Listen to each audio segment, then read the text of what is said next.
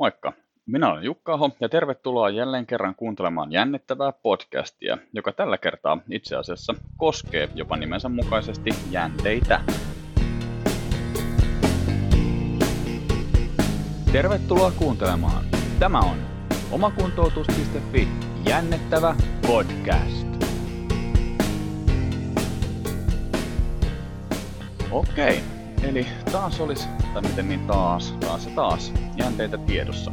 Edellisen kerran jänteet on meillä ollut puheenaiheena yhdessä meidän ensimmäisistä podcasteista, kun meikäläinen puheli silloin tenniskyynärpään eksentrisestä harjoittelusta tämän yhden silloin aika tuoreen katsausartikkelin pohjalta.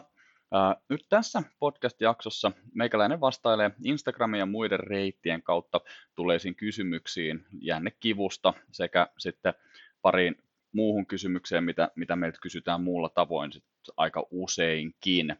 Ää, aiheena tänään on esimerkiksi tendinopatian määritelmä, sitten vähän harjoittelua, kliinisiä testejä, tulehdusta, ää, no niin harjoittelu sen tuossa tuli sanottuakin. Mä tässä vaiheessa kuvittelisin, että tästä ei tule mikään hirveän pitkä maratonjakso, joten pitäisi olla kuunneltavissa vaikka ihan työmatkan aikana, mutta sitten taas toisaalta se riippuu vähän työmatkan pituudestakin ja siitä, että kuinka paljon meikäläinen nyt tässä intoutuu jaarittelemaan. perusteellisemmin näihin tendinopatiaan vaikuttavista, vaikuttavia tekijöitä ja niihin pääsee tutustumaan meidän tuolla koulutuksessa. Eli jos tämä aihe kiinnostaa, niin tietysti olen puolueellinen arvioimaan, mutta uskallan sanoa, että siinä tendinopatian taustat ja hoitoverkkokoulutuksessa saatte sitten lisää työkaluja näiden asioiden pähkäilyyn. Ja se on aika suosittu ollut ja me ollaan saatu siitä valtaisen paljon hyvää palautetta, joten suuri kiitos kaikille, jotka on sen käynyt ja on meihin luottaneet oman ammattitaitonsa kehittämisessä ja ennen kaikkea kiitos heille, jotka on meille antanut siitä myöskin hyvää palautetta. Mutta tota, joo, ää, kysymyksiä. Ensimmäinenhän olisi, olisi meillä tämä ihan niin sanottu mother of all questions, eli, eli mikä on tendinopatia tai mitä se tarkoittaa, niin suoraan suomennettunahan se tarkoittaa jännekipua, mikä ei ehkä sinällään ole diagnoosi tai varsinkaan kerro potilaalle juurikaan mitään, mitä se potilas ei ole tietänyt ennen kuin se tuli vastaanotolle. Ehkä tämä jännekivun sijaan tendinopatian käyttäminen on semmoinen, mikä saa meidät ammattilaiset kuulostamaan edes sen verran fiksuilta, että meillä on heittää siihen edes joku vaikea nimi. Jos me lähdetään sitten katsomaan muuten tätä tendinopatiaa, niin Alex Scott oli pääkirjoittajana tuossa 2019 julkaistussa tämmöisessä konsensuslausumassa sitten näiden kliinisten termien osalta. Eli tässä podcastin yhteydessä varmaan on ihan järkevä käyttää tätä ohjetta referenssinä siinä, koska se nyt pitäisi olla parasta tietoa, koska se on ollut tämmöisen konferenssin, missä on ollut pelkästään asiantuntijoita mukana, niin heidän tällainen julkilausumansa. Eli se on tämä ICON 2019 konferenssi, International Scientific Tendinopathy Symposium and Consensus, sitten tämä on tämä Clinical Terminology-paperi. Se on kokonaisuudessaan luettavissa ilmaiseksi. Ja siellä oli hirveän paljon itse asiassa hyviä, hyviä tutkijoita mukana. Ää, mutta tässä tehtiin, tehtiin tämmöinen ikään kuin kysely ja tutkimus tämmöisellä Delphi-menetelmällä, ja siinä päädyttiin sitten siihen, että tendinopatia on se käytännössä se nimi, mitä, mitä meidän pitäisi näistä käyttää. Ja tendinopatia itsessään on enemmän tämmöinen vähän niin kuin sateenvarjotermi, ja sinällään se voi pitää, pitää sisällään niin kuin useita, useita eri, erilaisia osa-alueita, että se ei välttämättä sitten sinällään kerro sen tarkemmin sitten siitä vaivan etiologiasta tai taustasta itsessään. Ää, ennen kaikkea se, mikä tässä oli nyt niin kuin hyvää antia, niin oli tämä, että tässä päädyttiin suosittelemaan ennen kaikkea, että näiden ää, vanho, vanhojen termien perusteella niin kuin etenkin tämä tendinoosi päädyttiin hylkäämään toteamaan, että, että ei ole riittävää näyttöä siinä. Esimerkiksi, että tällä kuvantamisella havaitut muutokset olisi mitenkään patologisia tai että ne liittyisi niinkään siihen itse kipuun, jolloin niiden olemassaolo tai olemattomuus olisi aika tota, pieni, jos mietitään sitä kliinistä relevanssia, että mikä niillä näillä tämmöisillä löydöksillä olisi. Se, mitä tässä sitten tämän paperin pohjalta suositellaan, niin olisi se, että näihin jännekipuihin käytettäisiin sitten tätä nimenomaan tätä tendinopatia termiä ja ennen kaikkea siinä päädyttiin tähän, että ää, olisi, olisi just nämä patellaarinen tendinopatia tai lateraalinen kyynärpään tendinopatia, akillesjänteen tendinopatia, ää, peroneus ja muuta, muuta näitä, näitä perusjuttuja. Ja, ja sitten siinä erikseen vielä painotettiin sitä tosissaan, että jänne repeämällä tarkoitettaisiin näitä selkeitä repeämiä, joiden todentamiseen ei tarvita mitään suurennusta, vaan ihan perinteinen tämmöinen kuva, kuva olisi, olisi tota, ää, riittävä, mutta samalla todetaan, että sitten taas toisaalta niin kuin tendinopatian diagnosoimiseksi taas ei tarvita kuvantamista osaltaan sen takia, koska just tendinoosi, niin se ei, ei liittyisi siihen aiheeseen niinkään paljon.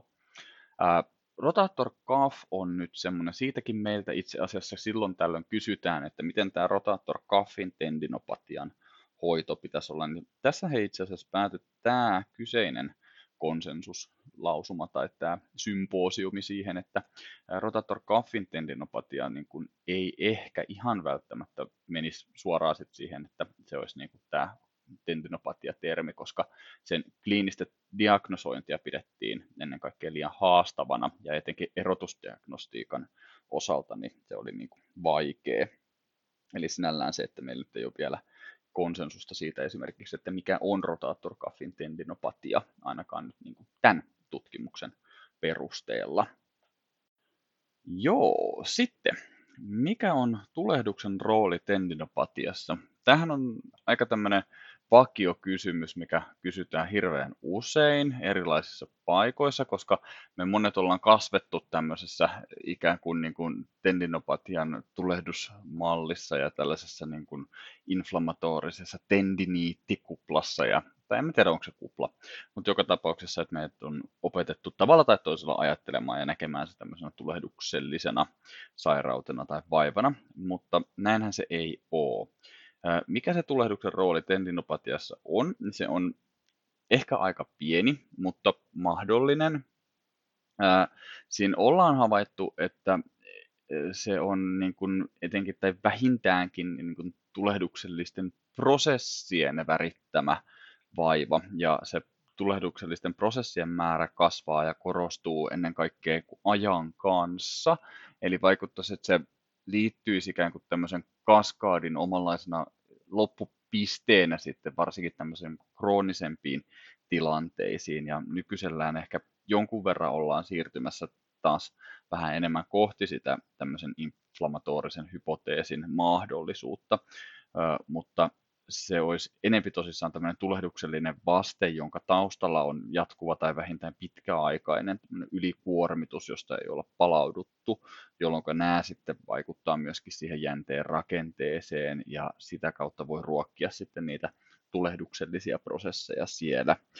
Myös osa asiantuntijoista on ikään kuin sitä mieltä, että se ei ole tämmöistä oikeeta tulehdusta, kun ne tulehdusmarkkerien määrät esimerkiksi olisi alhaisia tai liian alhaisia, jotta olisi tämmöinen todellinen tulehdus. Ja ehkä se, mikä tendinopatiassa eniten, eniten nyt liittyy tähän tulehdukseen, tai miten se kannattaa nähdä, niin olisi myöskin sen hoidon kannalta. Eli jos tässä olisi kyseessä kokonaan tai pelkästään tämmöinen, tai varsinkaan pelkästään tulehduksellinen tai valtaosakseen tulehduksellinen prosessi tai tulehduksellinen vaiva, niin se hoitohan olisi silloin mieluummin lepo ja lääkkeet kuin harjoittelu, ja me taas sitten tiedetään siitä, että näinhän niitä tendinopatioita ei kannata hoitaa.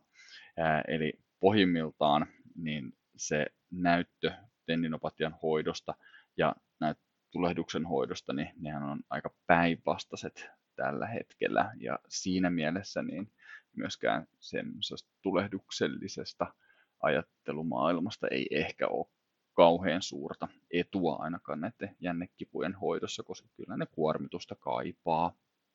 Eli lyhyesti tulehdus ja tendinopatia, niin ei ehkä hirveän paljon kannata miettiä siitä, sitä tulehdusta, koska kyseessä nyt ei ole varsinaisesti mikään tulehdusperäinen vaiva.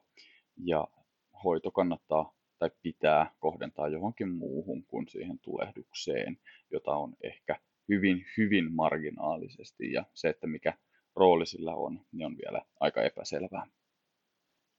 Sitten mentäisiin tuonne diagnoosin muodostamisen maailmaan. Eli sitten meiltä on kysytty sitä, että miten luotettavaa on todeta tendinopatia kliinisin testein. Ää, hyvä kysymys, kysypä joku toinen. Ää, varmaan aika epäselvää sinällään, koska tota, ongelmaksi tähän muodostuu se, että meiltä puuttuu tämä tämmöinen golden standard tutkimuksen osalta ylipäätään, eli meillä ei ole mitään keinoa ikään kuin varmistua siitä, että se nyt on se jänne, mikä siellä on. Eli siinä, missä me voidaan vaikka katsoa joku Lahmanin testi ACLn osalta ja sitten katsoa magneettikuvalla, että onko se ACL poikki vai eikö se ole, niin jännekivussa me ei tällaista oikeastaan voida tehdä.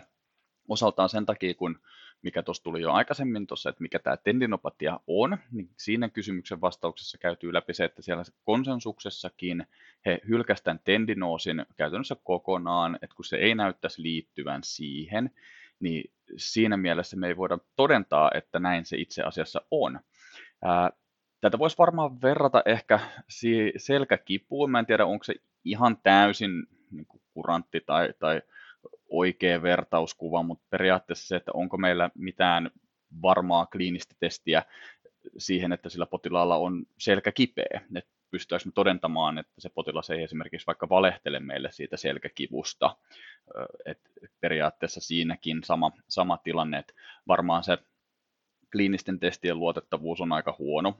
No, se on aika monessakin eri, eri vaivassa tosi huono, ja varmaan se ehkä riittää että se potilas sanoo, että se selkä on kipeä, jonka jälkeen me voidaan miettiä sieltä, että onko siellä punaisia lippuja tai vaikka jotain radikulopatiaa tai muuta, yrittää vähän ehkä pikkusen ryhmi, alaryhmä luokitella sitä selkäkipuakin, niin tendinopatiassakin, niin pitäisikö meidän vaan sitten pystyä luottaa siihen potilaaseen, että kun se kertoo, että hänellä on se jänne kipeä. Eli tämä olisi se isoin kysymys, että mikä se on ja mihin me sitä verrataan sitä meidän tutkimusta tai sitä kliinisen testin, testin tulosta. Eli kun ne jänteen rakennemuutokset on hyvin yleisiä myös kivuttomilla, ja sitten taas toisaalta se jännekipu voi parantua, vaikka se jänteen rakenne ei itsessään muutukaan. Ää, tästä on julkaistu just yksi tämmöinen ikään kuin diagnoosikriteereitä katsova, katsastava tämmöinen katsa, katselma tai ei se suoranaisesti katsaus ole.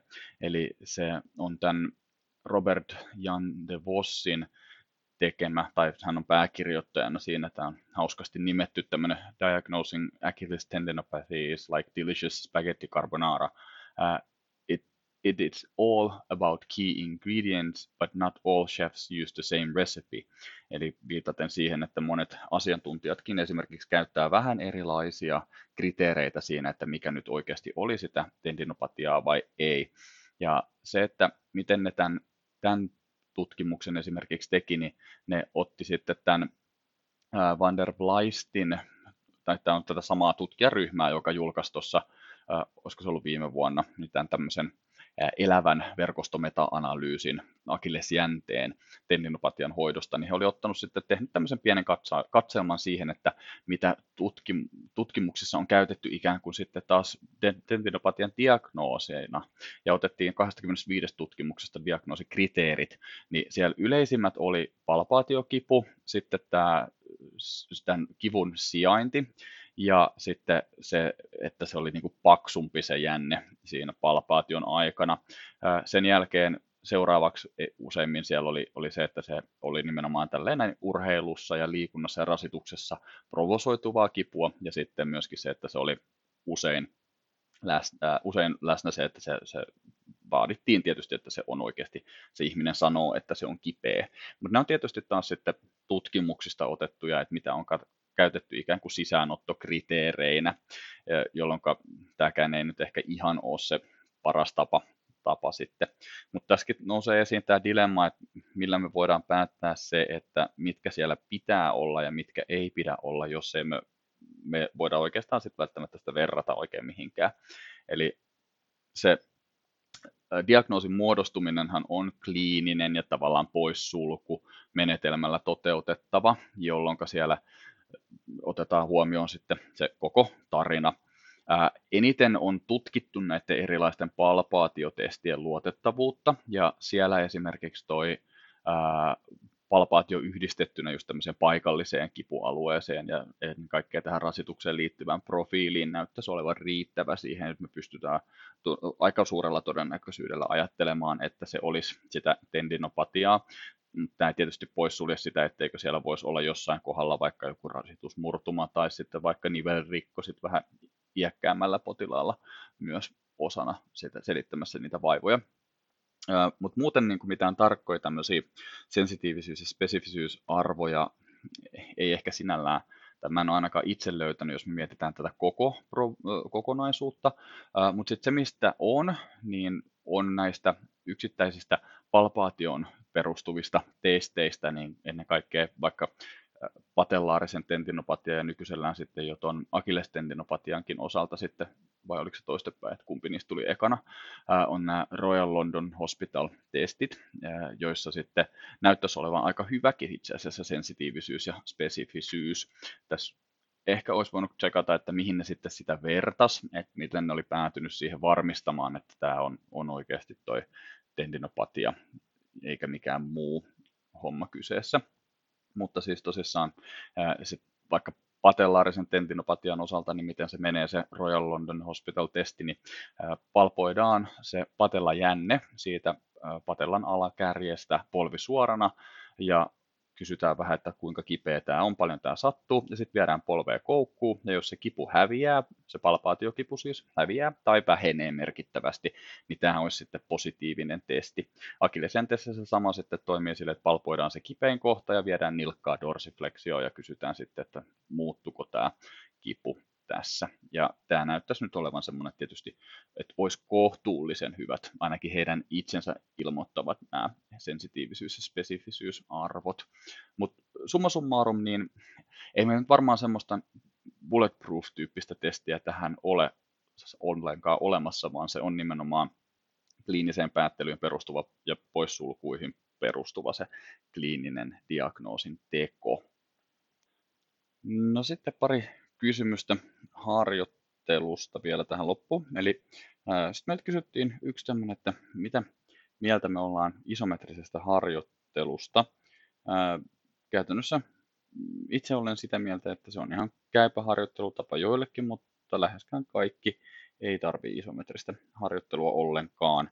Näytön mukaan se ei siis ole yhtään parempaa kuin mikään muukaan harjoittelu, joten siinä mielessä sitä ei ole pakko ottaa myöskään mukaan kaikille.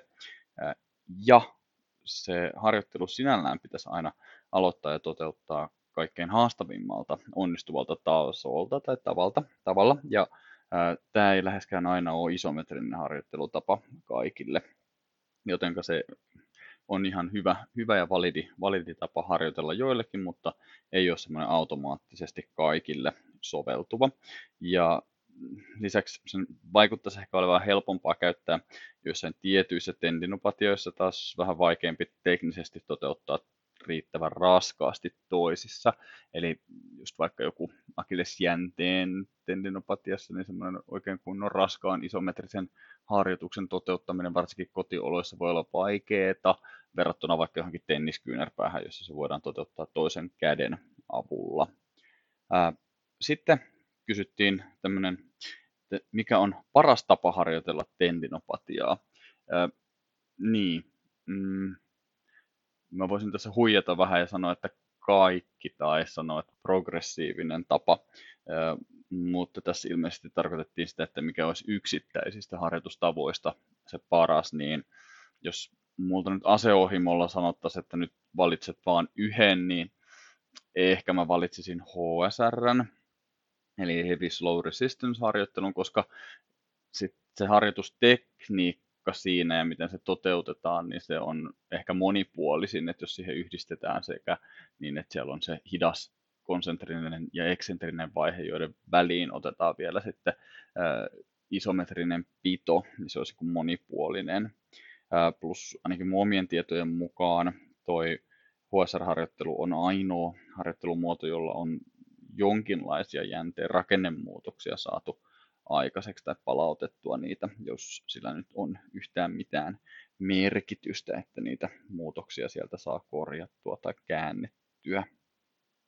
Ja olisiko toi nyt tuosta parhaasta harjoittelusta sitten siinä. Ja ihan viimeisenä kysymyksenä mennään tuonne plyometriseen harjoitteluun.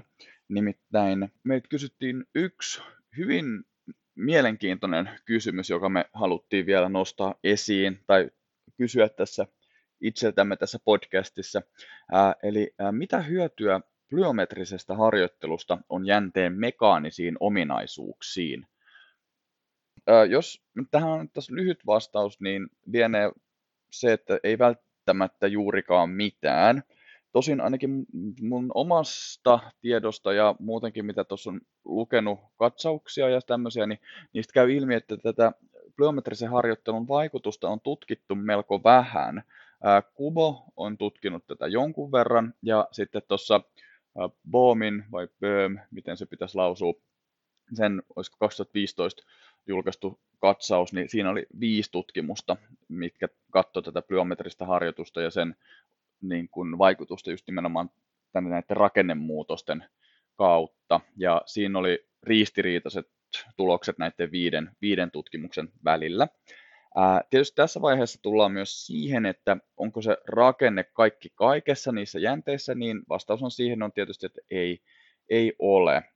Mutta ei jätetä kuitenkaan tätä aihetta tähän, vaan jatketaan tästä vähän pohdintaa. Eli jos me nyt mietitään alkuun vaikka sitä, että mitä vaikutusta ylipäätään harjoittelulla on jänteeseen, niin sen pohjalta me voidaan ehkä vähän myös miettiä sitä, että mitä, mitä siinä ehkä plyometrisessä harjoittelussa voisi olla. Ja se, että onko plyometrisesta harjoittelusta hyötyä, niin toki siitäkin varmaan joku hyöty on, mutta silloin aikansa ja paikkansa. Harjoittelusta yleisesti, niin sillähän voidaan siis vaikuttaa siihen jänteeseen niiden rakennusmateriaalien tai sitten rakenteiden osalta. Ja tyypillisesti se jänne reagoi kuormitukseen jäykkyyden lisääntymisellä, eli tämä stiffness.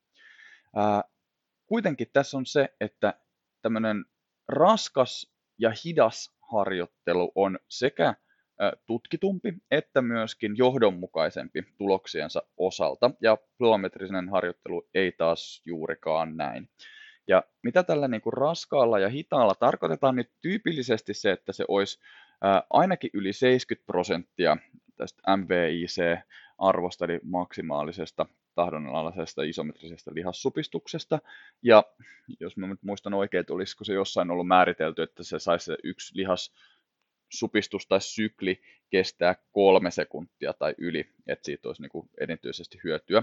Eli toisin sanoen siis se adaptaatio siinä jänteessä varsinkin rakenteen osalta nyt sitten taas, niin on riippuvainen siitä kuormasta ja kuormitusajasta.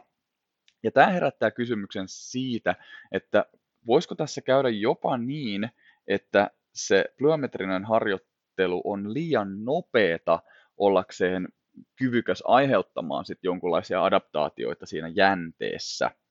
Ja sitten tietysti tästä syystä niin se isoin painoarvo noiden jännekipujen hoidossa pitäisi olla niissä tota, nimenomaan isotoonisissa raskaissa harjoituksissa, ei välttämättä tämmöisissä lyhyissä hyppyjuoksutyyppisissä stretch shortening cycle tai lyhyiden stretch shortening cycle harjoitusten osalla. Sitten jos mietitään taas sitä jännettä ja sitä jänteen niin näitä ominaisuuksia, niin siellä paljon puhutaan just tämmöisestä niin kuin stiffnessistä, eli siitä jäykkyydestä, ja sitten puhutaan tällaisesta complianssista, eli ikään kuin siitä jänteen muovautuvuudesta, voisiko se olla tämmöinen parempi termi siihen. Yksi termi, mitä tässä kanssa käytetään, tai mitä, mitä tutkimuksessakin on, niin on tämä Young's modulus, joka taitaa suomeksi olla niin Kimmo kerroin, ja sillä käytännössä tarkoitetaan siis sitä, että kun siihen kappaleeseen on se mikä tahansa kappale, niin kohdistetaan voima, tässä vaiheessa on jänne, niin Young's modulus mittaa vähän sitten sitä, että kuinka paljon se muovautuu sen, sen, sen voiman ansiosta. Vähän vaikea selittää, toivottavasti mä jotenkuten oikein tämän sain, sain osumaan nyt. Mutta tosissaan se, että kaikki riittävän raskas ja hidas harjoittelu lisää sitä jänteen jäykkyyttä, mutta sitten komplianssin osalta niin on ajateltu, että joku tämmöinen venyttely tai sitten siihen jänteeseen kohdistuvat nopeammat kuormat voisi ehkä sitten lisätä sitä. Ja plyometrinen harjoittelu toimisi ehkä sen jänteen osalta mahdollisesti sitten niin, että se lihas saattaisi itse asiassa tehdä aika pitkälti isometristä työtä ja sitten taas ää, tai tämmöistä niin kuin pien, pien, että sen lihaksen pituus muuttuu vähän ja sitten taas se jänteen pituus voisi muuttuukin enemmän siellä ja mitä tämmöinen jäykempi jänne, niin sitä nopeampi se on se rekyyli ja sitä nopeammin sieltä saadaan se ikään kuin voima tuotettua, mikä elastinen energia, joka on käytännössä ilmasta energiaa. Ja sitten taas, jos se on hirveän kompliantti, onko se kompliantti jänne, niin se olisi sitten taas venyisi pidemmälle ja palauttaisi sitä voimaa hitaammin.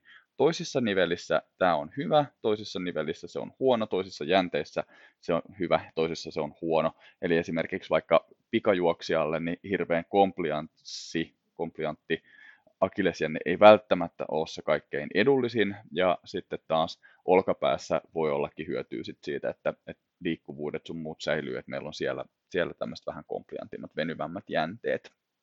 Ää, tietysti se, että mitä hyötyä tästä sitten muuten voisi olla, niin sitten plyometrisellä harjoittelulla tietty, niin sillä on vaikutus nyt sit siihen niin urheilullisuuteen, voimantuotto nopeuteen ja sitten tietysti jänteiden osalta niin sit siihen niin kuin kuormituksen rasituksen, sen tyyppisen rasituksen sietoon.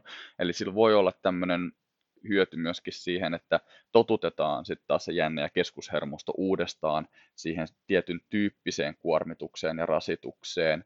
Mm, mutta tota, tämä on ehkä enemmän nyt, varsinkin tämä loppupuolikas tästä vastauksesta menee aika puhtaasti meikäläisen oman, oman pohdinnan piikkiin, mutta toivottavasti saitte jonkun verran koppia, mitä mä haen takaa. Joo. No olisiko tämä nyt sitten tässä? Tota, tämä ainakin mun kysymykset, mitä mä oon valinnut tähän näin, niin on vastattu. Kuinka moni ehti töihin? Katsotaan, tässä on mennyt tämmönen 27-28 minuuttia suurin piirtein tässä vaiheessa. No kyllä tässä nyt varmaan joku on ehkä töihinkin ehtinyt. Oikein paljon hei kiitoksia kaikille, jotka on laittanut meille kysymyksiä. Laittakaa kysymyksiä, jaksoehdotuksia, aiheehdotuksia, kommentoikaa postauksia. Kaikki on tervetullut, aina saa kysyä. Jos joku ei vielä meitä seuraa Instagramissa tai Facebookissa, niin sieltä löytyy omakuntoutus.fi on, on meidän tunnus siellä. Sivut on ylläri www.omakuntoutus.fi.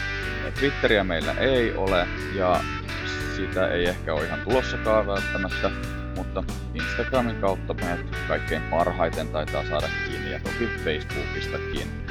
Laittakaa palautetta, kysykää tarkentavia kysymyksiä, olkaa aktiivisia ja pitäkää kaikki oikein oikein hauska päivä, ilta tai aamu, mikä nyt ikinä onkaan tästä eteenpäin. Toivottavasti tästä oli teille hyötyä. Meikäläinen kiittää ja kuittaa. Moi moi!